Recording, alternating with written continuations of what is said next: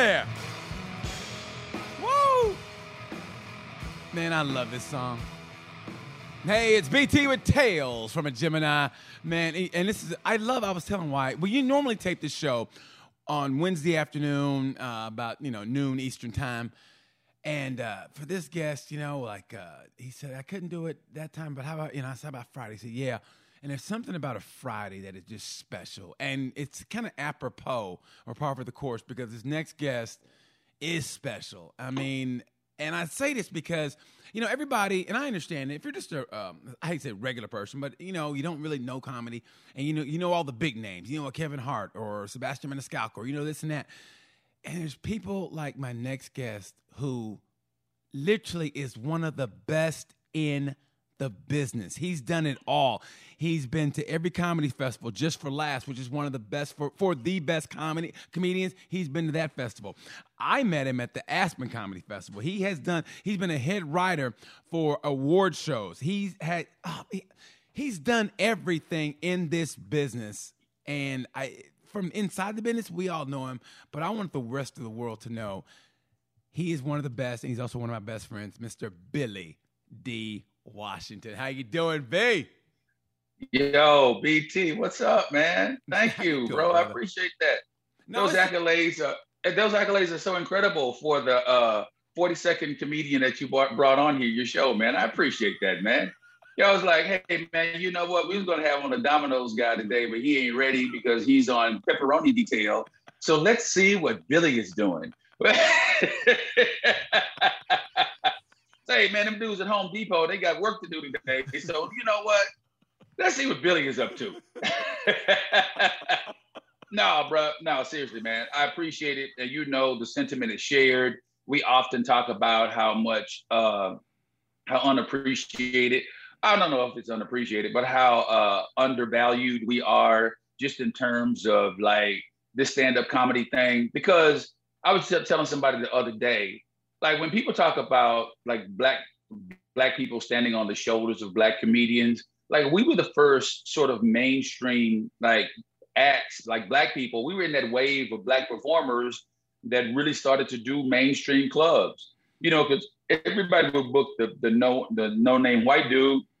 The no name white dude was working every week, but just in terms of like, but the thing is, we had to have even more critics than the no name white dude in order to get the same the same uh, uh, the same sort of respect that he did. And you know, and guys like like me and you and Lou and Vince and guys like like Kyle Grooms and and guys and other guys of that ilk, like we were the first guys to be able to really work mainstream clubs on weekdays. And like the urban acts that are doing them every now, the, the urban acts that occupy all the, the the big club comedy schedules now, those dudes were doing Wednesday nights and Sunday nights. And I don't, you know, and no shade towards any of those dudes. I get the the business aspect of it. I get it from a club's vantage point, and I get it from their vantage point. But they just don't know that we were kind of the we were kind of the lab rats for that experiment. yeah. They were like, okay, can we have these black people, these black dudes in here, and then and whatever. But we worked those clubs for years before any of them got in. And then now that they're in, I just think that you know, uh, I just think that I wanted to say that to you because you know, you were one of those first dudes that w- was on everybody's flyer, that was on everybody's schedule. You know, even before the internet, you call a club, you're like, yeah, who's working there this weekend? You know, hey, BT is working there. So, you know, shouts out to you, man, because, you know, I mean, we'll we'll never get our statue for being those guys, but as long as we know. Well, you know, it's weird because I mean, we got we got into this like real quick. So I was gonna work up to it, but since we're there, might as well go for it, man. It's like, I mean, seriously, it's like I was gonna warm up with a couple, you know, a couple warm up rounds, like like Mayweather, and then get into it about the fourth or fifth. But but now we in it. Let's get it. It's like, yeah. Eh, did you feel? I mean, especially coming. It's cool to look back on it now, but coming yeah. up, coming up in it. I remember we we got at least for me, you know, that Def Jam period was just coming in. And I'm so far removed from Def Jam. And it's you, but even though you were on the show, you kind of are removed, I mean, from that kind of comedy. You know what I mean? At least back then. At least back then. And people understand, man. It was like, I mean, there was almost there was no gray line. It was like you were the Def Jam comic or you weren't. And if you went into the worst, if you if you went into say like myself, I'm used to mainstream Yeah. or, or so you know, quote unquote white clubs, and you go to and get that urban night as they call it, and man, they would eat my ass up. And it was a weird Yeah. situation. I'm looking back on it now, like to navigate through those rooms and to do the urban rooms and the mainstream rooms, man, how did you do that so flawlessly without compromising your values? Because you never switched up. You know, where me, I had to, I guess, catch up and, and I had to write differently, which I thought was good. It made me uh, work a different muscle. So how did you do that without compromising? Because you did the same, you did the same act regardless, and it went over. And that what was so beautiful about you. You stayed the same and you never changed. You never added a word here to make it sound more quote unquote urban. Well, let's not get it twisted. uh, nah, bro, I have like that Def Jam period was probably like the most lucrative time of my career, uh, but it was also, you know, the most difficult time of my career. Because okay, let me give you a little history, and and I'll apply it to what was going on in the world during the mid '90s. So during the mid '90s, so it was Def Jam. So I'm associated to this to this hip hop movement. Well, I've never been a hip hop dude. I never had anything against it, but I grew up. I grew up in, you know, my dad's a preacher. Grew up in a super religious household. You know, we listened. I listened to '60s soul music. You know, and I played classical music.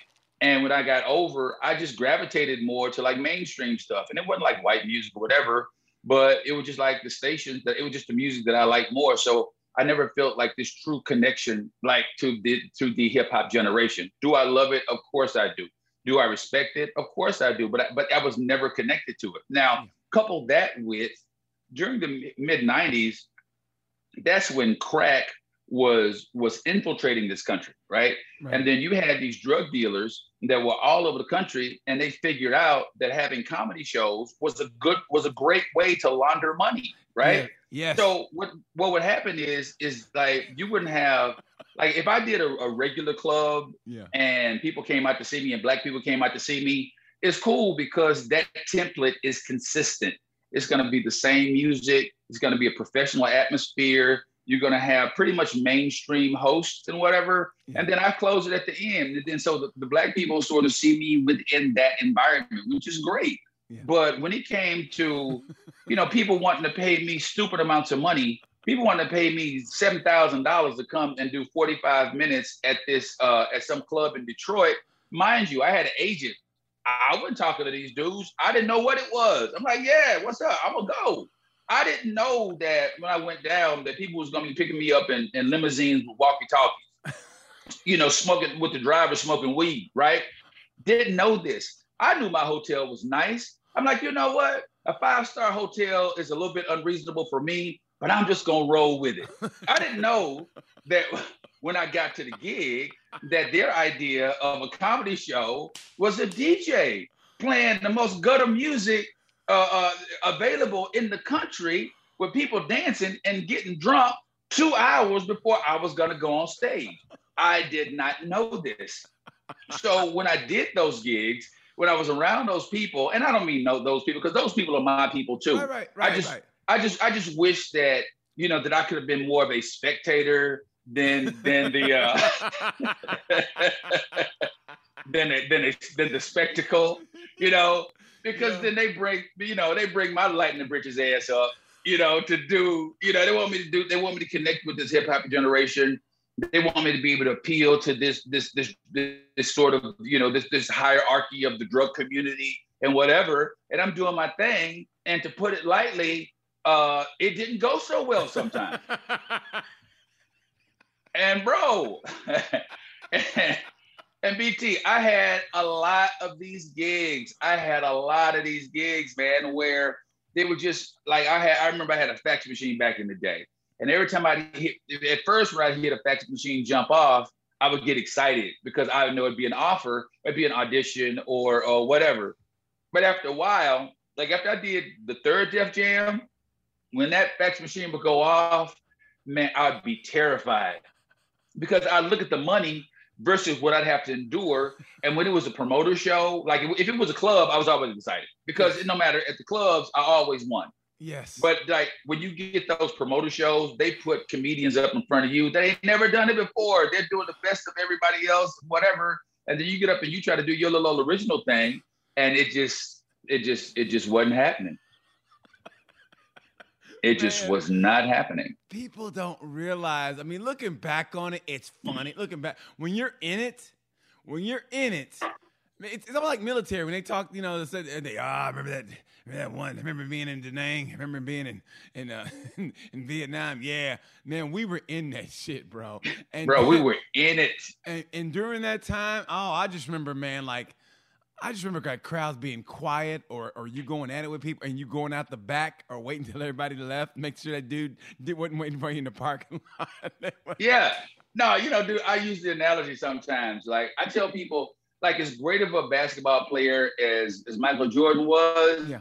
you know, he you can't say just because he's an athlete, saying funny is funny. It's like saying if Michael Jackson, if Michael Jordan can play basketball, he can play anything. We saw what that nigga did playing baseball. Him playing baseball is like what I was in that room. Hey, bro, you know, when it comes to other rooms and whatever, and I'm not talking about black people. People say, other people go, hey man, you well, you can't, you don't relate to black people. Of course I relate to black people. Everything that I talk about is basically my black experiences. yes, But the thing is, is like you, you can't put me in in an environment that I'm unfamiliar with, with people that that have experiences that I can't relate to. Like I can't relate to going, you know, going to jail and being on government cheese and and and and, and welfare and whatever. yes, yes. And, and that's why, and honestly, that was the, the hardest part because I couldn't uh, be something I wasn't. I mean, I you know I tried to I tried to you know wear Timbos and try to fake it for a little bit. You know what I mean? Any pair of Yeah. Timberlands I bought to, just to fake that for a little bit, but it didn't. Oh work. my And- God. And that's why, honestly, we you came you came up with this. I was lucky to be part of, but you came up with the Sellout Comedy Tour. And for those of you who don't know, I mean, honestly, it's like, I, I, I- it's like being a Tuskegee Airmen. I mean, what we did. I mean, what you did. Because I'm gonna tell people right now. No, it's weak. It's weak. It's definitely weak. No, no, it was you. Because I remember, I just remember being in a hotel room in Detroit at a Red Roof Inn, which is uh, which is one step above a, a, a Super Eight and a Motel Yeah. Six. Which which is another which is one step up from a gulag. But go ahead. I remember, I just remember looking at my notebook, going, "Man, where the hell is this going?" And I was just kind of depressed. And I get this phone call, and I tell you this all the time. And all I heard from that phone call was, "Hey, man, I got this idea." And man, from then on, I was with it. And we came up with the Sellout Comedy Tour. For those of you unaware, and I want you to tell what the, what the Sellout Comedy Tour was about, because I want you to tell these people what it was about. Oh, yeah, it was about the uh like basically what I explained. Like we were in this like really precarious position whereas we wanted to perform we w- we went where the money went. Yes. Like when we started it was all the money was just in white spots. Like there was no black comedy sort of place to develop in Houston, but there were plenty of, of white places to develop, right? And so what they did is they sold you on uh, on a program, or they sold you on a template that if you follow this, then you could do this, you can make this much money, you can do whatever, whatever. So we ended up doing that. It wasn't choice. It just what was available. It just was what was available to make money. So we started working these white clubs, quote unquote white clubs, whatever. Black people are there, but but at that time, let's be real, black people wasn't really fooling with comedy clubs like they're like they're doing right now. Yes. So we ended up working all these white clubs, but then when we would do like the black venues that I mentioned, like because I was hot off this, I, I was like kind of at the end of you know these Def Jam dates and whatever, and people doing whatever. You know, I'm not gonna say that I that I bombed all of it. Man, I may have like really bombed maybe three times out of about 30 gigs, but this is on, on a scale from one to ten.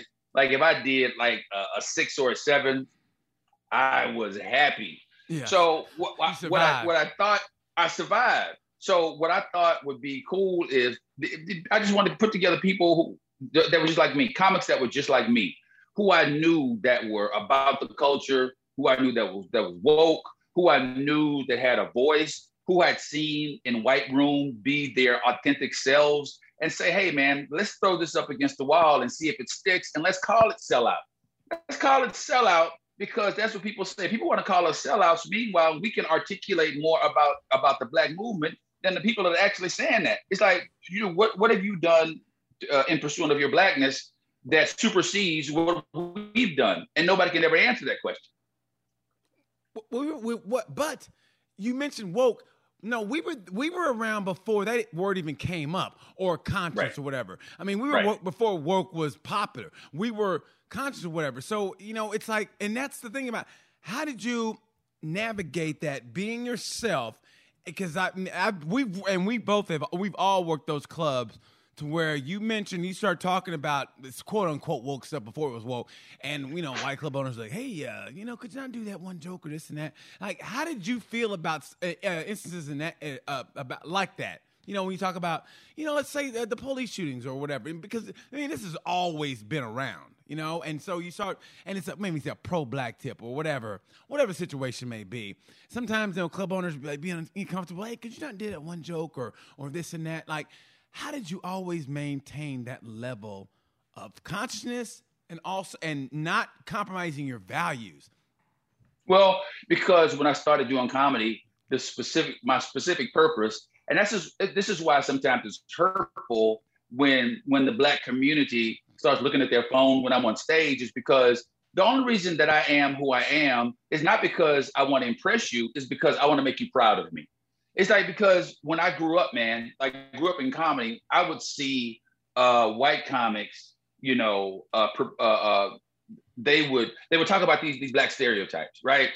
Oh well, you know, once you go once you go white, then you your credit is right and whatever. Oh, and, and the only time black dudes would get would get credit for anything would be for having big penises and whatever. And so I would see them, and I wanted to be the. Not only did I want to be the counter to that, but I wanted to beat them at their own game. Yeah. Just because when I was from the time I was a kid until the time I was adult, I always feel marginalized in the presence of white people.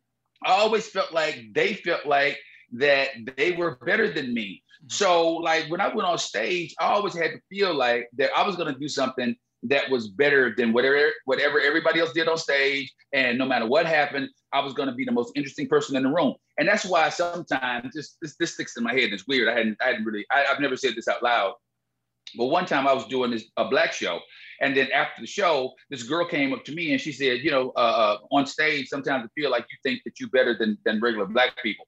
Nah, bro, I don't do anything that illustrates that I'm better than black people. But the reason that she felt like that is because I've spent so many years trying to like be better than these audiences that I'm portraying this character that's better than these white audiences that I that I'm in front of. And I guess like some somehow that's bled over into what I do in front of. And it's not the material. It's just like this confidence that I try to exude when I'm in front of them because I don't want them to think that I'm scared.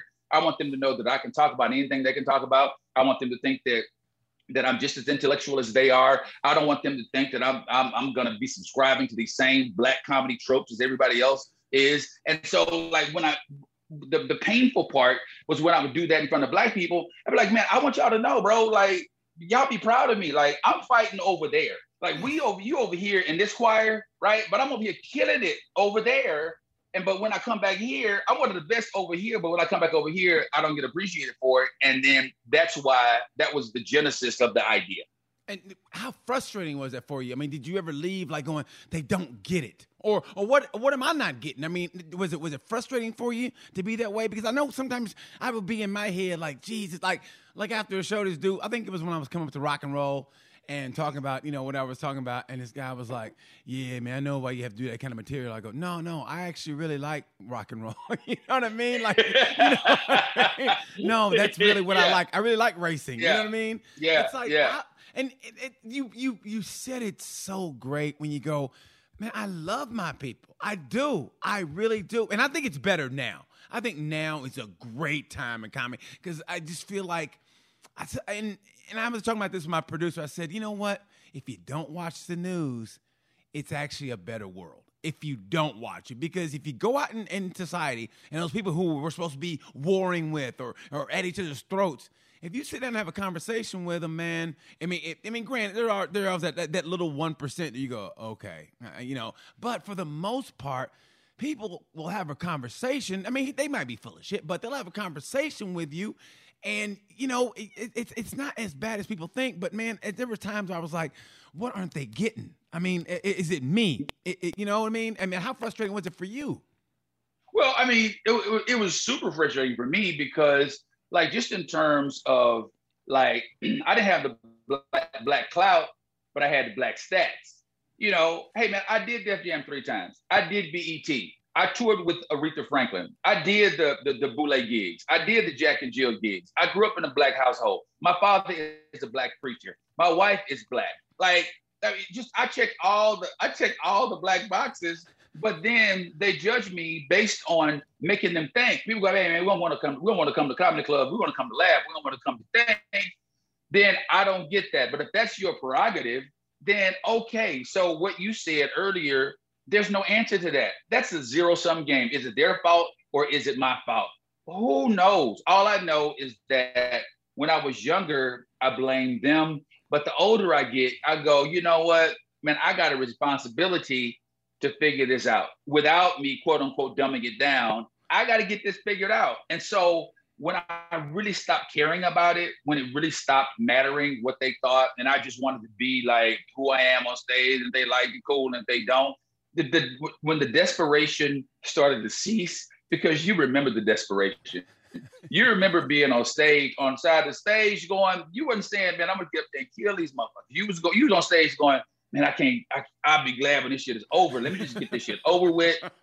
If I can just start off, if I can just get some momentum with these first couple of bits, yes, then I got them. Yes. But if I, if, if, if these first, if, if, if he puts the mic in the mic stand too hard and I got to struggle getting the mic stand out and that diverts their attention for that, that many milliseconds, then yes. the shit is over. you know what, man? It's like to me, it was like fighting Mike Tyson in the 80s. If you yeah. just survived all 12 rounds, you go, hey, that's a victory for me. I mean, that's what, to me, that's yeah. what it was like. It was like, and listen, I want to put you on the spot. Can you tell the St. Louis story? I want, I want people to hear the St. Oh, Louis. bro, I tell, I tell, it's a cautionary tale. I tell it, okay, I, okay, I'll tell you the medium length version of the story because you know the long version of the story. So I was on the Def Comedy Jam tour, right? feeling myself. So I'm with the Def Comedy Jam tour. So I'm telling you about templates, right? So when we go, the first couple of dates that I do, they're at fancy theaters, right? We at the with this really fancy theater uh, in Tampa. We're at a fancy theater here in Houston. I go up, I crush, you know, because you know us, you know, when we out and we in some place fancy and nice and whatever, we're gonna be on our best behavior. That's what up. That's what we do. So uh, that's what's up. That's what we do. Uh, so I, I'll get ready to go to St. Louis.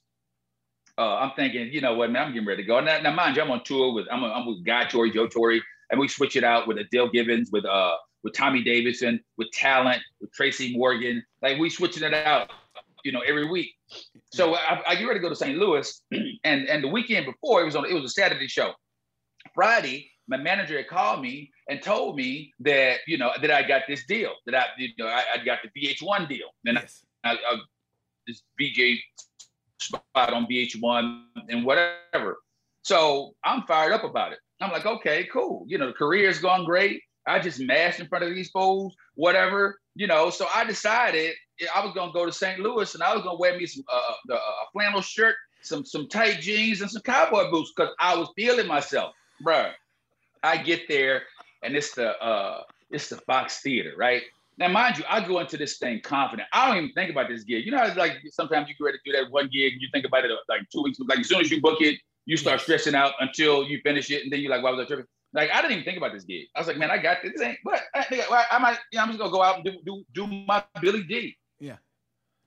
I get to the Fox Theater, and uh, first of all, when I got there, I knew I knew something was amiss when I smelled weed wafting from the walls of the, the Fox Theater I think they're smoking weed inside the theater.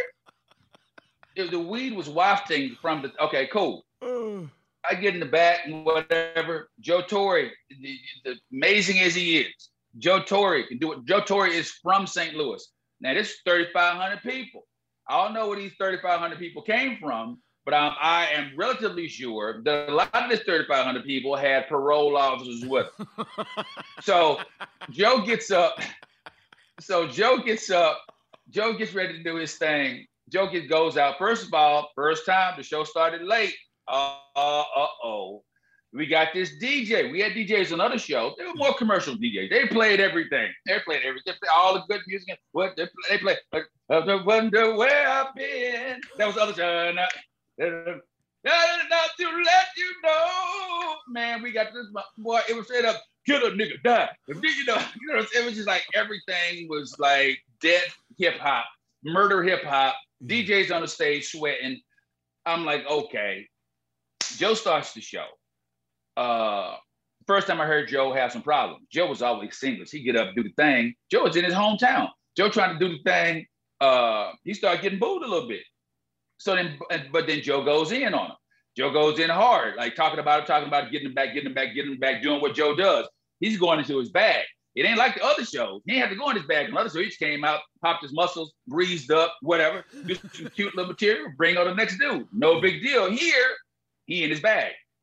Okay, so then guy comes up. Guy's from there too. Guy is smart. Guy says, start start shouting, call out high schools, right? Hey, who from the high school? Who from that high school? Your high school ain't shit. That high school ain't that. I yeah, I, I, I fucked the bitch that high school. You know this bitch, whatever. So he he ended up getting them.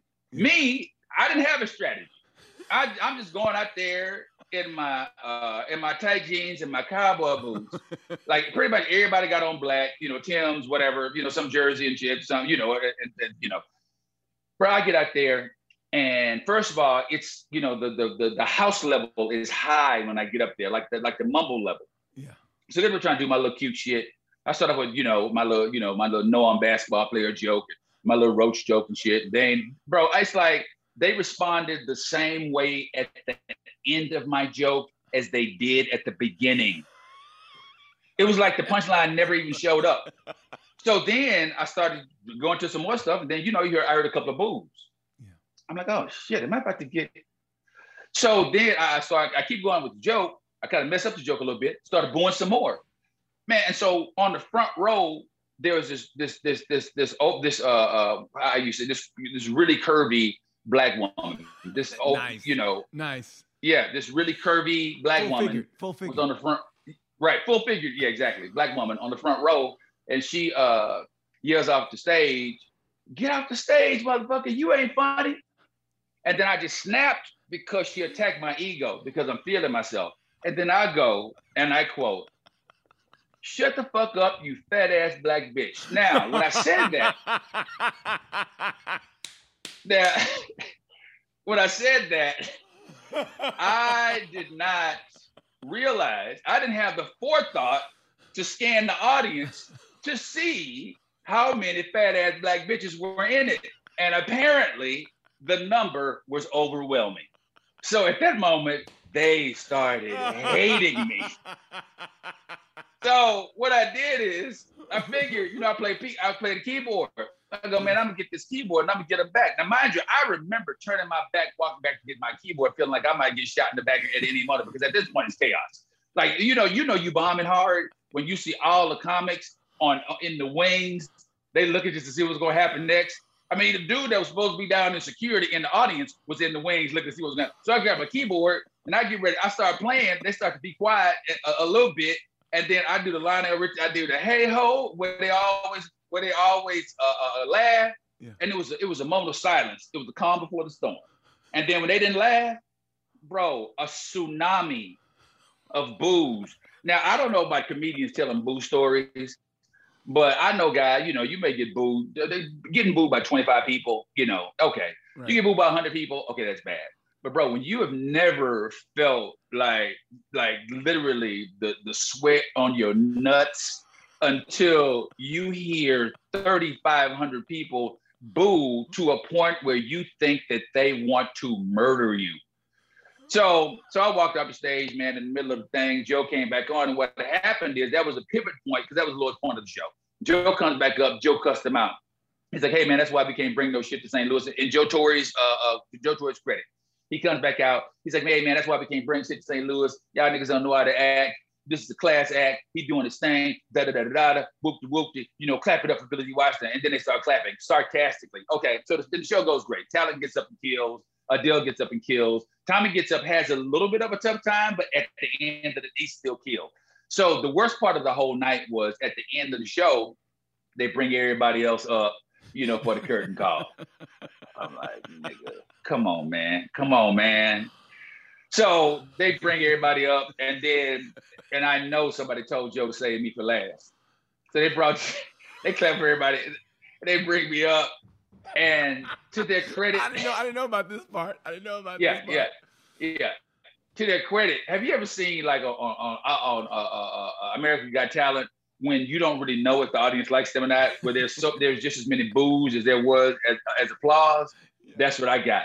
It was it was very it was very polarizing. You know, nobody I, nobody knew what I didn't know what was going to happen.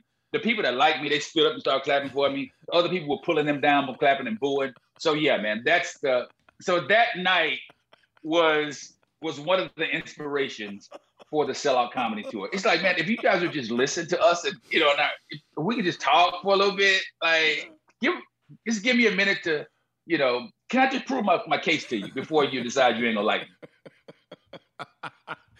Take, take off them cowboy boots, nigga. I'm like, bro, come on now. you know, this is funny now, but when you're in it, that thing it, it, it eats at your craw. Like I still wake up to this day and think about the gig in Charlotte, North Carolina. You know what I mean? Like I- Yeah. you know the worst shows, and they stay with you forever. The you know the Mm. gig in Florida State, man, it went bad. I mean, they always stay with. How did you get over a bad show? How did you get over those? Like like that Uh, one, how, how- like St. Louis. How did you get over that one? because I had to eat, man. I mean, the the money always supersedes the the ego, you know? Like if I was independently wealthy, like if I had money, like if they'd give me like a, a like a three hundred thousand dollar signing bonus uh, for for VH1, I probably would have never done comedy again. I probably would have taken that money. I would have I'd have done that stuff and and whatever. Yeah. But bro, I had to eat, Yeah. and ironically, I don't know if I told you this either, but I was scheduled to be back in St. Louis a month later at an army base. And you talk about PTSD prior to that show, but I got back on the thing, did the show. The show went great. And this is gonna sound like a cliche, but I bullshit you not. And I was like, after that was over, man, I- like that shit was over. I felt like I wanted to cry. Yeah. Bruh, I was like, Yeah. okay, the monkey is off my back. yes. Everything is cool. Everything around me was white noise. And then this guy just came out of nowhere.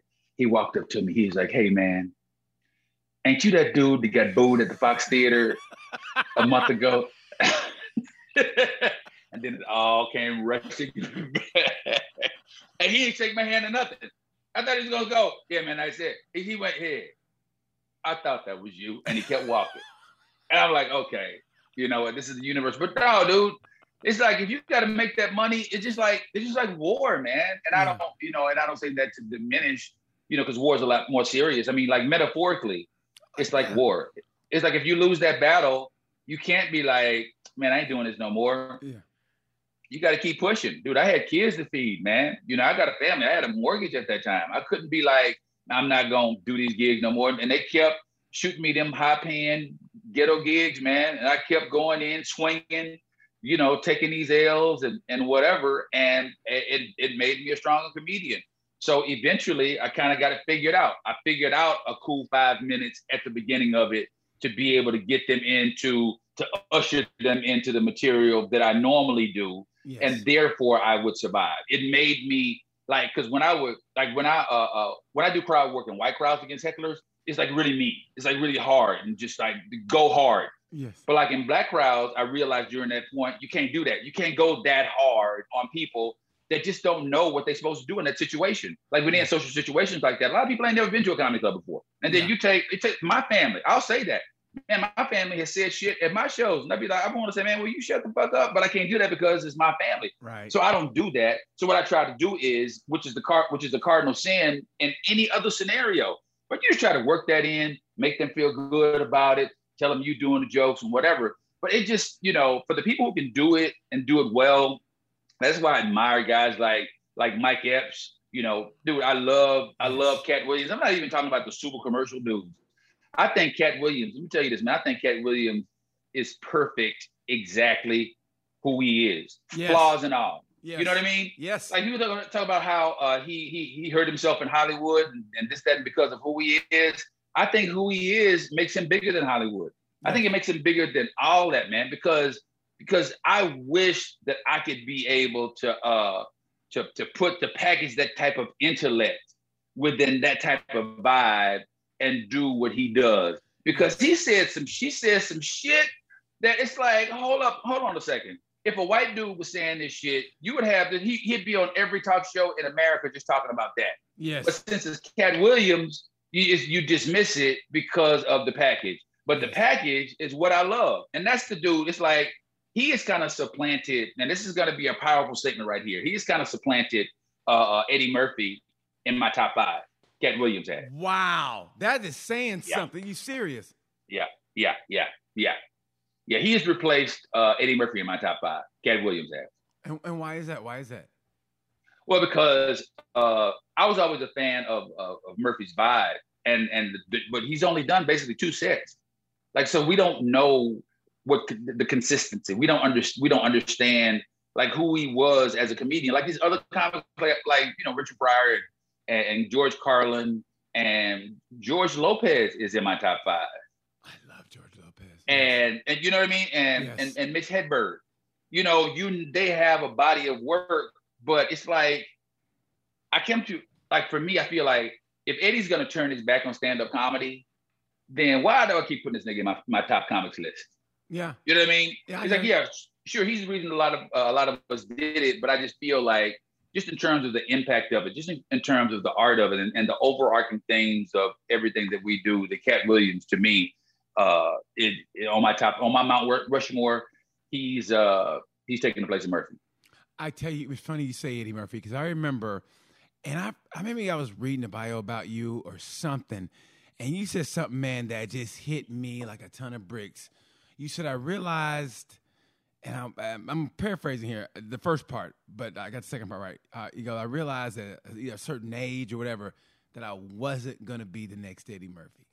And Yeah. that- and and honestly, it, it sounds like nothing, but man, it hit me hard because it- yeah, because I think we relate to Eddie because he was closer to our age group at the time, and we saw that that meteoric rise. That like, because I remember Right. being in high school, and his special came on that Saturday on HBO, and that Sunday everybody was like Goonie Google. It's all everybody, and I was like, "What are you guys talking about? We need, we need to watch it." Like, what are you guys talking about? Goonie Google. And I was like, "What?" Is, and so Yeah, yeah. we saw that because he was only like about what, uh, maybe five years older than us. So Right. we could relate to that. And it was like, and when you said that, it hit me hard because I was like, wow. Because you know, there's a time, and people don't realize this, and that's what I respect about you. First of all, you can't place you in a box, which is beautiful. I mean, you're not. Just calling you just a comic is an insult because people don't realize you've done plays. You, uh, I think, over 14 plays. You've done. He's got uh, uh, uh, critically acclaimed short movies, uh, uh, short films. That is, that have been critically acclaimed. Bro was one of them that I. Oh my god! If you get a chance, see the movie Bro. It's a short film by by Billy. It's incredible. You've also done. uh, You were like a head writer for a, an award show. You can't place you in a box. I mean, like I said, you play piano at your church. You have done everything, and you continue to do everything. You write screenplays. You write plays. Now, in addition to the comedy, it's like you can't place you in a box. And what I love about Billy and be, being around you is that you see that creativity.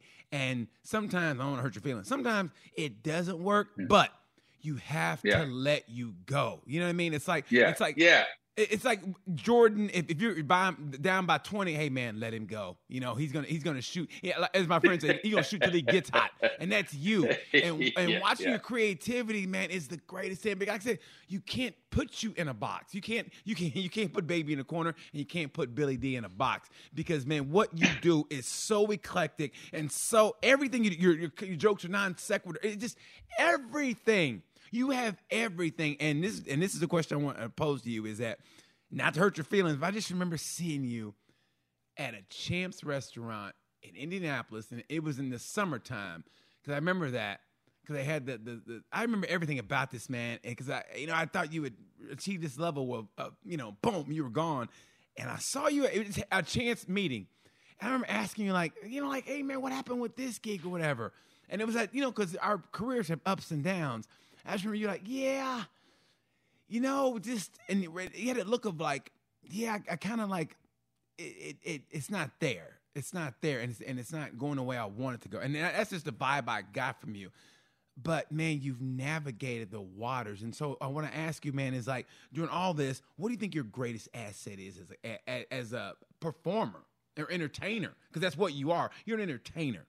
Like I said, you can't, you're not in a box. You're not just a comic book. What do you think your greatest asset is? The writing, the directing, your uh, piano playing? Uh, you know, by far, hey man, thanks for saying all that crazy stuff. I wish you were on my podcast, and I wish we had another hour because if I know you were going to go here, instead of that the time I took to uh, tell that story, I would talk about how, like, when I first saw you in Aspen, and like everybody was like, you know, the buzz was come watch this dude be BT because this is gonna be the dude. This is the next dude to go. Remember that phrase? Everybody be like, you know, you be at the comedy store, be at the Laugh Factory or whatever. You know, you be around a bunch of comedians. You be like, okay, that's the next dude to go. You come, you came to see BET. I, I saw you at, at, at, Aspen. I was like, okay, I didn't know what I was gonna do, and you were on stage before I was. And when I saw you, I was like, okay, I'm not gonna be that good. So hopefully, I can do something that they like. And then I remember afterwards, I saw you walk around with some big ass fur coat on. I was like, man, this dude is already a star. He got he got this big mink and whatever. Now, but first and foremost, I feel the same way about you and everybody that knows you. Dude, you constantly reinvent yourself. Like everybody sitting around the pandemic, doing this, that, and the third. You know, re- relaxing on their laurels, uh, uh, feeling sorry for themselves, uh, crying pandemic. But what do you do? You go out, you do your movie reviews, that I that I follow religiously. Sometimes, most of the time, you're right. Sometimes you don't know what the hell you're talking about. But still, I, I watch. You know, you do your podcast. Nigga, you up at four o'clock in the morning. I know that no matter what I call you at, at, at any time in the morning, I don't care. It could be four eleven. I, I, the first ring. What's up, Billy D? How, how you up? I was gonna leave a voicemail message. What are you doing? So you've always been that dude. Then I think that the thing that we share in common is that we we in the game for what the game can do for us. We're in the game for what we can do for it. And if we love what we do, it ain't never work. My greatest ad, my greatest asset and in, in everything that I do is my passion and my love for the game. We got love for the game. People talking about when you're gonna retire. Retire. I've been retired for the last since I started doing this. This is my I started I started this this is my retirement job that I started when I was 28 years old. And I'm still doing it because I love it. Sure, you know, you you get goals that are lofty goals and stuff that you see other people doing that you want to do. But if you think about it, if you didn't know other people was doing other stuff, you would you'd be 100% happy. Like, man, I'm so happy with what I do right now. I get to go across the country. I get to make people laugh. I get to ask somebody, hey, can I come to your city and and and will you trust me in front of the, your patrons, your business people to know that that I can be an asset to your to your particular business entity? And they go, yeah, and then they pay you money to do it. Come on, man, ain't nothing better than that. Yeah. What what in the beginning when you start doing comedy? What was the initial the initial goal, overall goal when you got in? Like, this is what I want to accomplish in this business. I wanted to be the headliner with the white opening act and the white feature. That's what I wanted to do. And I accomplished that within the first three years. and I rode that bitch for the la- for the next quarter century, nigga. That's who I wanted to be. and why was that? Why was that so important? Why was that so important? Because, like, you know, I've been a police officer before, right? So I understood the hierarchy, and I'd always seen, like, I'd never worked in, I'd never been in a work environment. I've never been in an educational environment. The only environment where I saw a hierarchy where, where a black man was like, like the shit was was the church, and it was my dad, and like, but you know, but it was over all black people, and that's great. But I wanted to be a, I wanted to be the, the the the most interesting person in the room when it was all white people, just so they could see, hey man, y'all ain't doing nothing that we can't do. You aren't doing anything that we can't do. That's why everything is so important. That's why you know when uh when when uh like the the recent NFL player came out and then people were on on Twitter like saying why is it important? Why you you got to you got to say something because if you're a marginalized community like you want to not only you want to uh, uh, uh, exude acceptance, but you want to say I'm better than what you think the normal people are who do this. That gay football player is better than the the uh, the other football. A lot of the football players that, of course, he's you know he's he's a uh, uh, he ain't no starter, he ain't no star or whatever. But he's in the front of a line in front of another fifty thousand people who wanted to play professional football. So that's what I wanted to be, dude. I wanted to be that that sojourner truth you know, for for black comedy because I wanted to be able to go into the belly of the beast and do my thing. I didn't. It, it never. It, it it was. I was never motivated by performing in, in front of black people because I'd done it my entire life and I took it mm-hmm. as a given, which was a mistake when I first started. I mm-hmm. should have spent more time doing that. But I felt like, okay, y'all handle this over here. I got this over here. Y'all beat up whatever y'all got to beat up over here. I'm gonna handle these dudes over here, and then I handle them. But when it was, but when the paradigm shifted, and then everything went back to urban comedy, I was like, you know what?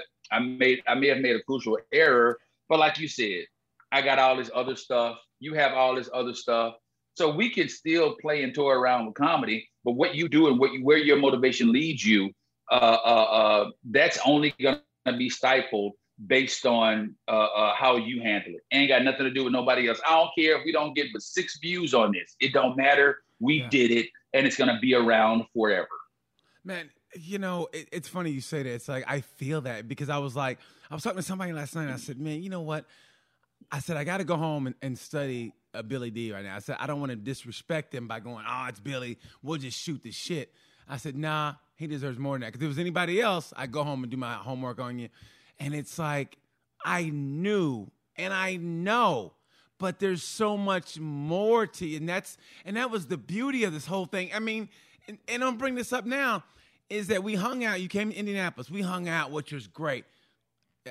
Dropped you off at your hotel room. We find out that Biden won the election, and what happens an hour later? I'm on Instagram and I see, no, I get a text from you and I go, hey man, how about this song right here?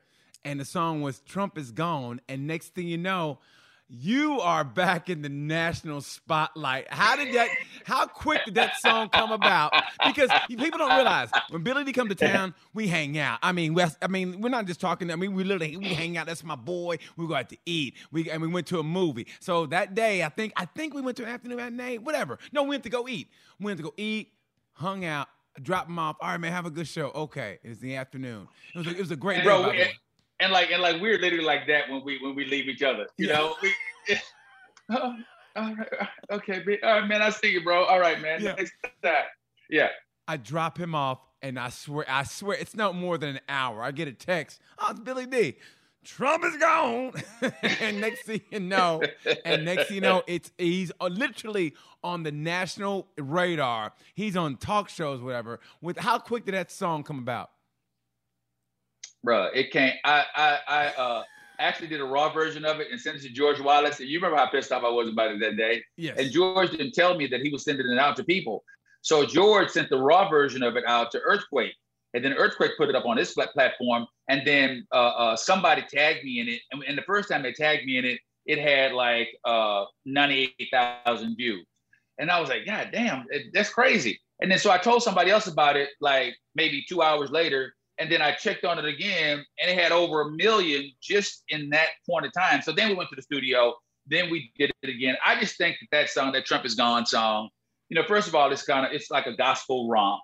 You know, it has like gospel stuff, it has blues stuff, and then you know we did it. I did it with a famous gospel singer, uh, uh, uh, uh Sean uh, Sean McLemore. I did it with with nephew Tommy from the Steve Harvey Morning Show. This young this kid uh, uh, Phil Wade and everybody. We just embodied that movement, and then you know, and it just everything just fit. And I think that it, it, it I think it really appealed to like like older black people. Like this was the song. Somebody said this to me, and I, and I agree with them. This is this like typically like you have like the, the viral stuff that kids share with their parents. Yes. But this, I think, this was a song that parents shared with their kids. Yes. And then that's the and they pushed it out there. Yeah, man. And you know, I was supposed to be on MSNBC and all this sort of stuff, and that never happened, which is cool. Ten years ago, I, I would have been destroyed by it. That they called, they would call me at the last minute after I'd already set up all this shit. They were like, "Well, no, we're not going to do it because of the Capitol riots." They thought, well, because of the Capitol riots, we're not going to do it because we don't want to, you know, further exacerbate whatever this energy is. And I'm like, okay, whatever. Yeah. But my but but Bakari Champion from ESPN, her and Jemele Hill, you know, they was like, man, we ain't scared. We gonna put it on. So yeah. they did. They they opened their show with it. They choreographed a dance to it. They talked about it. Uh, Cari said, my good friend Billy D. Washington, after after only having met me one time, and then, you know, it was cool. But it had, yeah, man, it got over 100 million interactions and wow. it went viral as, as, as, freak. And I didn't make a dime, just in case you're curious. Are you serious? Nothing. Bro, Why? I have nothing. Why? I don't know. I don't know. I'm waiting on that check. I talked to my people, my my people, and they're like, "Yeah, man, it just takes a while for the you know everything to filter through and whatever, whatever." It's got to go through you know, the pipeline. I got my little, got to go through the pipeline. Yeah, yeah. I got my little, uh, I got my little, uh, uh, my little residual check this month from my record company. It's 183 dollars. I'm like, bro, this got uh, over 100 million interactions. What is going on? So anyway, but I ain't gonna be negative. But yeah, man, it was a, but you know, it's a. Uh, I didn't do it for the money. I did it because my parents, because my parents were upset and they thought the Trump was going to win. And I just got on the piano and I played the song to them and I sent them the video. And then when, when uh, Biden won, my dad said to me, "Hey man, you should send that song to somebody because people are gonna want to hear that song." I'm like, "Daddy, I don't nobody want to hear this song." But in the back of my mind, I'm like, "You know what, Daddy? Somebody might want to hear this song." So then I sent it to a few of my friends, and then whatever, and, and then so you know, and so on. That that third day, my song was ringing off the my phone was ringing off the hook. You know that you your video has gone viral when people send it to you, not even knowing that you're in it. Wow. I never yeah. thought about that, but wow. Yeah, yeah. People were sending me that song and didn't even know it was me.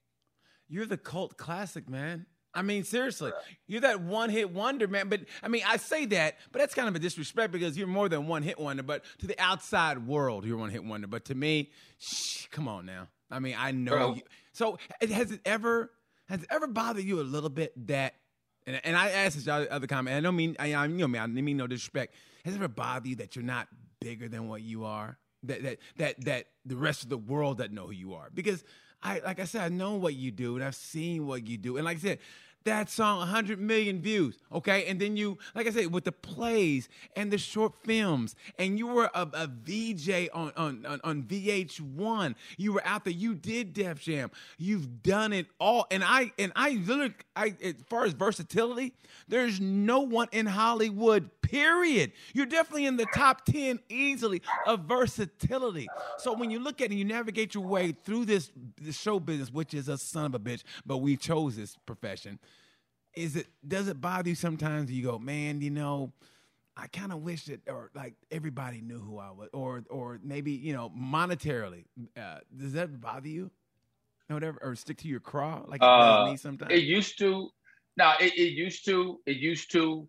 But when I start to see like like the older you get, and I'm not gonna name names, but when you see people that have these peaks in their career, but then they can't handle the valley. Like we were together, and I'm not going to mention the name because I have too much respect for him. We were together when a comedian that we both love and respect was found hanged in his closet that killed himself. We were together. Yeah. Uh, you know, there are people that you know you see them up here and you think that they doing this, this, that, and the third. You see them on TV and they whatever. But dude, uh, you know, but but behind the back, you know, people that know that they're getting cars repossessed, they losing their homes, they're this. So Hollywood and superstardom is, is basically a facade. And you know, as long as you're happy, as long as I can keep these bills paid, BT, I got four years ago on my on my house. You know, I just bought my wife a new car. You know, I put two kids through college. You know, I did all this. If somebody said, "Would you exchange that for taking a chance on like living in LA, do or die, and whatever. Even if even if I gave you, uh, uh, even if I, I'm, I, I put the the odds in your favor, would you exchange it? And that answer is no, every day of the week and twice on Sundays. I'm happy with my life, man.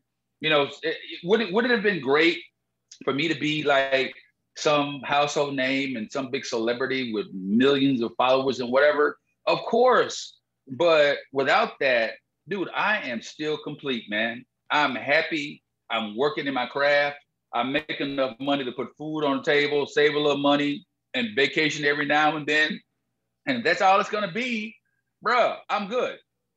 How long did it take to to get to that point? To like, there's a, there's a line in a Bob Seger song when he goes, "And you realize you just don't need it all. You just don't need it all." So what? When did you get to that point where you go, okay, I'm cool? You know, that point of like, all right, okay, I'm good. Like to where you are now. Is it is it like age? A, is it maturity? Or is it just or was it a certain event that happened that made you uh, take a step back and go, okay? It just it just it just like when I look at other people, when I look at other people who have like not every example, like there's some people that do well and they have great lives outside of show business. But you know, first, okay, so a lot of times people say, uh, comedians go to, uh, like a lot of LA comics say, comedians go to cru- cruise ships. Uh, the cruise ships are the place that comedians' career go to die, right? Yes, yeah, I was going to get to that, but, but I'm glad you touched it. Yes, but there are a lot more dead careers in LA than there are on cruise ships. Yes, quote me on that. Yes, because but but it's all relative. Like I'm not working in the spotlight but I man, I still I'm still blessed to be able to work in front of thousands of people every week for a wage that I'm happy with. You know, to be able to do what I do, to be able to write stuff. Uh, I just sold I just sold this project to BET that's going to air on uh, on August the 11th. It's a short film of mine called The Pillowcase. Hey man, I'm not a uh, I'm not a, a, a, a I didn't go to writing school. I didn't I didn't I don't have a degree in, in any of that stuff.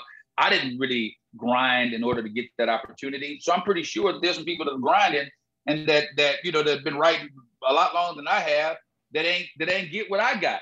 This just kind of happened because I knew somebody that knew of this project and somebody that they knew liked it because it appealed to something they like and they are a position of power and they bought it. That's how Hollywood happens. It ain't never up to us, B. It's never up to us. All we can be is the best person we can be and allow our peers to say, if, when my peers, when you ask me hey man, uh, uh, does it bother you or that, that you didn't make it? It's enough for me because that says to me that my peers think that I should be that dude. If my peers think it, then that's what it was supposed to be. And then that means that it wasn't up to us because I feel the same way about you. I'd be looking going, man, dude, you're doing it.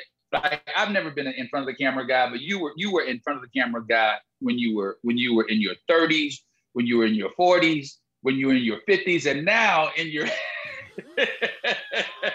you motherfucker, that was slick. But, I like that. But uh, but but but what I'm saying is, I'm joking. Yeah. You know, know clearly know. you're, you're clearly you're only 59. But what I'm saying is, is that it's like, dude, you are still a dude that's it can happen. It can still happen for you tomorrow, and that's a blessing. You're keeping your weight down. You still look good. Hey man, how many of these dudes can say that? I can name off a dozen comedians that hit that spot, that did their HBO specials, they had their sitcoms, they did this, they did that in the third, and in 1993, and in 2002, and in 2007, and where they at now, brother? They they gone, they're broke, they're homeless, they're begging. Not all of them, but for the most part, they, they still slipping around in LA, calling me up. Hey man, how do I get on cruise ship? Yeah. So yeah. No, dude. I mean, if we've navigated to this point, BT, I think we've won. And I mean, everybody ain't gonna be Kevin Hart. You know, everybody ain't gonna be I mean, where's where's where's John Hinton, who I'd love to see a special from now, but where is he right now? Yeah. Super talented dude. Is he just living off of those checks or whatever? That dude was on top of the world. Where is he? I don't know.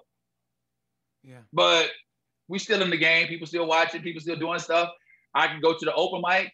I, I am gonna just just for the sake of doing it. I'm doing a retirement home next month. It's gonna be the week of July 20th.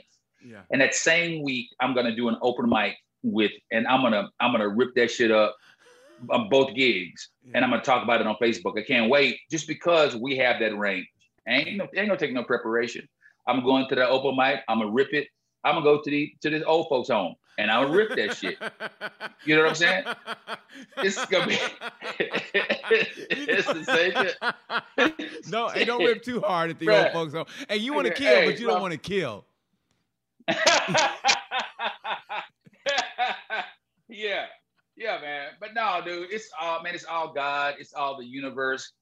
And like for any young creatives, like members of your staff and your producers and whatever, bro. I mean, it, it, as long as you're living like your gift, as long as you're living your gift, and whether you believe in the Bible, I think it's one of the most uh, uh, uh, philosophical mechanisms in the history of mankind. The Bible says that you that your hard work will make room for your gift. And I believe that if you keep working hard, it'll make room for your gift. It didn't say it's gonna make room for your budget, but it'll make room for you. But it'll make. I love it. And but it said it'll make room for your gift. You know, it's funny, man. There's a conversation we had, and um, and actually, I used it last night in open mic, and I, it always comes back to you. And uh, you know, it's like you know your father was a pastor and, and, you know and you know you play in the church and, and you know uh, the religion plays a, a big part in your uh, in your life um, right. and I just remember and I find myself questioning in religion more and, and I hate that I'm bringing this up now that you know it's coming to an end but it's like I've always been like blacks have, you know, not even stereotypically, but we've gone to church 83%. Eh, we're the largest race of people that goes to church on a regular. 83% of us are regular church going. And and my whole thing is, and I'm, and I'm questioning that in my real life, so I'm trying to get into comedy. But I remember we had this conversation, and I was like, you know, like it would make, to me, it would make more sense if blacks were atheists than going to because I, I, I as a group I've never saw religion as a group for black people working. I mean individually I see it. Individually I see that. I mean if you just go oh God, you know like like you said you work hard something's to happen I believe that. But as a group I just never saw it and to me I, what I thought was the funniest thing was you go no religion was what the, you know they got the slave through slavery and I was like you know that's a bad example Billy. You know I mean, oh No, no, but but but they but they had to believe in something. They had to believe in something. But, did, but, it, but it didn't to, work out for them though. I mean, they believed in God. How, they, they, but, but, there's no but there but there's no metric. There's no metric. There's no solid metric to to to, to uh, support either. You can't say so. We don't know God because we never met him, or we never not met him, and we don't know that we don't know that he's responsible for it, or we don't know that he wasn't responsible for it. Uh, uh, uh you know, uh, even though especially especially in Texas, because it was two years later. You know, shout out to Juneteenth, but but but we don't know. Let me just say, okay, so we've had this conversation, and if you want to edit this and cut out some of the other shit I said, I want to say this because I want shit, man. This is okay form, because bro. because I want to say this. Okay, sure. Like, do, I, I believe in God, like all the other Christian stuff and whatever, I, and I believe I believe in Jesus. I believe Jesus was this man, like Martin Luther King. I believe he died for what he believed in. And, and as far as all the supernatural stuff, you know, I'm either I'm neither yay or nay on that. You know, that's for other people to do. This is where I look at this is where I look at the Bible. I look at the Bible like this. The Bible is like a menu. You go to a restaurant, nobody just nobody just like takes the whole fucking menu and orders the whole menu and go, yeah, when I digest all this, then I'm gonna feel better about myself. It never happens. What you should do is just go through, pick out that stuff that's that's that's good for you, like these philosophies. Like I'm doing this bit right now about my son. My son is like, I need to get my, my social media numbers up. He's like, Daddy, you need more followers. I'm like, well, son, well, Jesus had 12 followers and he's still trending. So, you know, it's like you pick out the stuff that you need for whatever particular thing that you need to do. But just like, but just like a, just like a restaurant menu, like, dude, eat what you're gonna eat, digest what you're gonna digest. But the problem with Christianity is what they like to do is they want to eat what they eat, but when they walk out of the restaurant, they want to criticize what everybody else is eating. And and that's, that's the problem. That, that's beautiful. Then that's the problem that, that we run into because in church, man, you you you hate to like, like I listen to a lot of sermons when I drive. I love listening to sermons because I love the I love the rhythm of it and and the vibe of it because it reminds me of my childhood. It takes me back to all those days I went to church and whatever. But when you start to listen to people, like especially black preachers to black congregations, dude, they sound like like bad uh, sports radio hosts. It's like, okay, we're on the same team, but we're gonna talk shit about them for 30 minutes, and then at the end of the day, you're gonna say, come back and listen the next time we talk shit about them. Then why do I want to listen to this? And then they wonder, and then but the but the motto is is Joel Osteen. But ain't nobody Joel Osteen talks about positivity. He talks about being a better person. He talks about you can mess up, you can be forgiven. He writes books based on he does a sermon and then he makes a book with that exact sermon.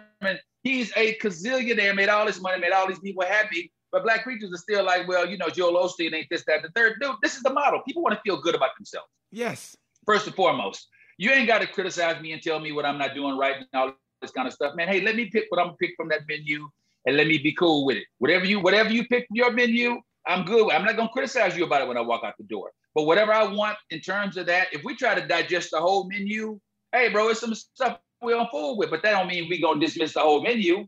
There's some things on that menu that we can use, man. Even if it, if it, even if it's even if it's songs, you know, you read Psalms, man. Psalms has some of the most profound, like like uh, uh, uh life quotes and stuff that and, and, motivational philosophy that you can read anywhere. They're just one book. Like some of the other stuff, you know, like the, the better the whale and all that kind of shit. Man, you know, I, whatever. but I mean, no shade to Jonah. If Jonah's family listening, you know, shout out. But I'm saying is, it's like, you know, it's like, but if you just listen, like just certain things, like your hard work will make room for your gift. Yes. Dude, I got that. That's straight from the Bible. That's true. Yes, and when true. I say it didn't say it's gonna make room for your budget. It didn't say that. It said it's gonna make room for your gift. You're gifted in what you do, bro. You, you this pandemic, you've created this, this, you, you've expanded your brand to a point where a lot of people have it. And trust me, people are watching you and they're hating. You know, you're in a studio, bro. You're not in your basement, you know, with a with a with some kind of, you know, with a with a Radio Shack mic that you bought when Radio Shack was open. Bro, you on there with a solid mic, with a with a beautiful landscape behind you. You know, some dude in the periphery uh, operating a camera. You got another dude wide sending me emails for the thing. It's, you got a whole thing going on right now, man. And what what what's happened? Your hard work has made room for this gift that you are portraying right here, and that you do. I don't know, a couple times a week, every week, and whatever. But that's just one of the gifts, and you got all this other stuff. So, do I look back and go? Do I wonder why I'm not a bigger deal and whatever? No, man, because I might not be a bigger deal to other people, but to Billy D. Washington, man, I'm a big fucking deal. You are. I mean, honestly, yeah. And I, people can take that how they want to take it, but the fact that I've seen you work, and I, I still say the many times we worked together with the Sell Comedy Tour, which I think is still the greatest comedy, one of the greatest comedy tours around, because we went against type, and and it was success. But saying that, and I've watched you perform every night every night. And it was always a little bit different, but what was the greatest night I've ever seen you, for some reason, was that night in Indianapolis in Morty's. You just stood there, you had the mic like this, and it was bop the bop the bop, and it was so beautiful to watch. And I think that was the greatest thing about that tour that it was like everybody had their every, four black men never overlapped in material four black headliners who have at least two to three hours of material, and we never overlapped. like, hey man, could you not do this joke because I do? We never did that. We never. Yeah. watching you and your versatility, when you go, you know what, I'm gonna play piano tonight, or the piano be set up, you go, you know what, I'm just gonna tell jokes tonight, and it was so beautiful. And as I close yeah. out, when I close out this, I ask you of all the things you've done with all with like I said, being a head writer for an award show, to, to winning accolades with your short films, to to, to, to co-hosting VH1, to doing stand up on late night. What to you at this moment in life, at this moment in time, because man, you ain't showing no no signs of slowing down at all. At this stage, so far, what's been your crowning achievement that you go, yeah, okay, I did that shit. The crowning achievement was uh, circa 1983. Um, I went to Kashmere Senior High School. Mm-hmm. Uh, Kashmere High School was was known for their jazz band. Mm-hmm. Uh, we had a, a, a, a, a, band director that was that, that was literally a, an abuser. Mm-hmm. He beat us with paddles, paddles and whatever. Where I lived in a, in a, in a, in a, in a South that was even 20 years removed from from Jim Crow. Uh, I played instruments. I played piano. I played trombone. I played tuba. Uh, and so there was this this this jazz competition that no other jazz band had ever gone to. Right? Mm-hmm. They'd never they'd never done it. We never do it. They never did it because they never let the the, the black even though the black uh, bands were superior, they never won because of, of that bullshit. Nobody in the band wanted to go. I wanted to go just because we were so good and I knew that we were going to win. My band director didn't want to go. I gathered a few nerds on, on my side and we did some other stuff. We wanted to play some pro charts. There was a song called Zero Point that nobody wanted to play. For a whole summer, we rehearsed Zero Point. There was this thing that I learned how to play uh, this solo on a tuba uh, on a song. And I played keyboard in the jazz band too. I wasn't the main keyboard player. I was I was the first trombone player. Okay, so fast forward. So we go through all this stuff. We weren't supposed to be there. I was bullied in high school. Like didn't have a name. I was always small for my well, I was small for my age until I got like my first year in college. And that's when I grew up. Got beat up, no respect. Played the piano. People called me the, the F word and I could say it because it applied to me. They would call me faggot all the time yeah. because it, it applied to me because I didn't have girlfriends. I was corny, had glasses and shit. None of the stuff. I wasn't cool. Right. Nothing. Right. Hated. They hated me. I hated me. The whole thing. 1983. It was at the North Shore Jazz Competition. Um, all white bands there, and the only black band was there was HSPVA, which was the Performing Arts School. They didn't let them compete because they were performing arts school. We weren't. We had classes and whatever, but they were still there we go up and do our thing. They turned off of our they turned off our our our mics. The trumpet player got up. He played zero point. It was just there was solo. I'm I'm I'm, I'm gonna finish the story in a second. There was a solo that was so uh, uh, uh, he blew through the horn and he blew so hard until his lip busted and blood came out of the, the beginning of the, the, the, the tip of the, the, the horn. Wow. I get up, they turn my mic off and I'm playing the tuba solo and they turn the mic off and it was so uh, uh, it was so loud without it until people started to stand up. They stood up and they started clapping because they'd never seen anybody do jazz tuba before. Play the trombone solo, play the dance solo, whatever. Nobody wanted to go, so they started announcing awards and stuff. Right. So uh, my band director was upset because he said, "Man, I, I knew we shouldn't do this bullshit because they weren't announcing no black people to win nothing. All these white people there." whatever, whatever. My, my the other bandmates, it was on a Saturday, they would rather be somewhere else. This whole shit. This is a citywide jazz competition. They get to uh, all-star musician. Uh, one of my guys got an all-star award. Everybody was happy. We were like, okay, at least we got something. So then they announced the winners. Third place was a white school. Second place was a white school. We wouldn't even have win the building. Some was outside. Some first place was Kashmere Senior High School. We were like, oh my God, we won this shit. But then they announced they had another award for most outstanding musician for the host festival. Mind you, it was a two day event, 60, 70 bands from all over Texas, hundreds, if not thousands of musicians. Uh, they announced third place, they announced second place, and the first place trophy for the most outstanding musician in the Coca Cola Jazz competition in 1983 was Billy D. Washington. So no matter what I do for the rest of my career, what I've ever done in my com- comedy career, that is going to be the moment of my entertainment career that I remember forever. Wow. Yeah. I mean, wow, brother. Yeah. I didn't. I, I, I, barely got through that. I barely got through that. That's the only story that I can't get through without crying. Dude, I barely got through it. That yeah. that just sent. Cheer, I'm, I mean, bottom of my heart. There's, there's I got goosebumps, bro. Cause I never heard this story before. Wow. And yeah, I know. I mean, you say 1983. I know the mentality then, and in Texas, then I know that mentality. So right. I know what you went through, and for you to do, man, God damn, yeah. man, that's beautiful, brother. Yeah, and it's yeah, funny, that, that, that's the moment.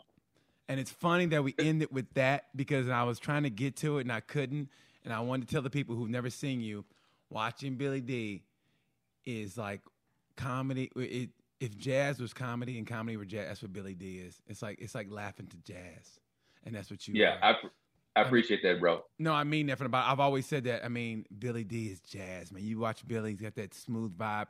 I mean, I can see you. It, I can see it. It's in a nightclub or whatever, and it's got those nice velvet, you know, like big boots, you know, velvety, and you got a nice little thing of wine, and you're just watching you go on stage and that smooth delivery that you have, and you're just sipping the wine and laughing. You got to wait because you don't want to drink while you're hitting that punchline. You know the wine's going to come out, and that's Billy because he will make you laugh that hard. So that's what yeah. you are. You got okay. He's done with the punchline. Let me get this sip of wine in because it's going to come out. So, dude, I can't begin to say thank you enough. And I mean it from the bottom of my heart. Like I said, I didn't want to disrespect you by going, man, that's my dude. That's my dude right there. Nah, nah, nah. You deserve that respect, Billy. You are one of the most versatile artists in the game today in show business. So, man, I appreciate you. If you guys get a chance, go to Instagram at Billy D. Washington. Download Trump is Gone. It's, it's a funny song. Man, I can't give you enough accolades. There's, there's not enough superlatives to describe you. So, Billy, I want to thank you for being on the show, brother. Thank you for being a friend, and just thank you for all that you've done for the entertainment community, brother. I mean that.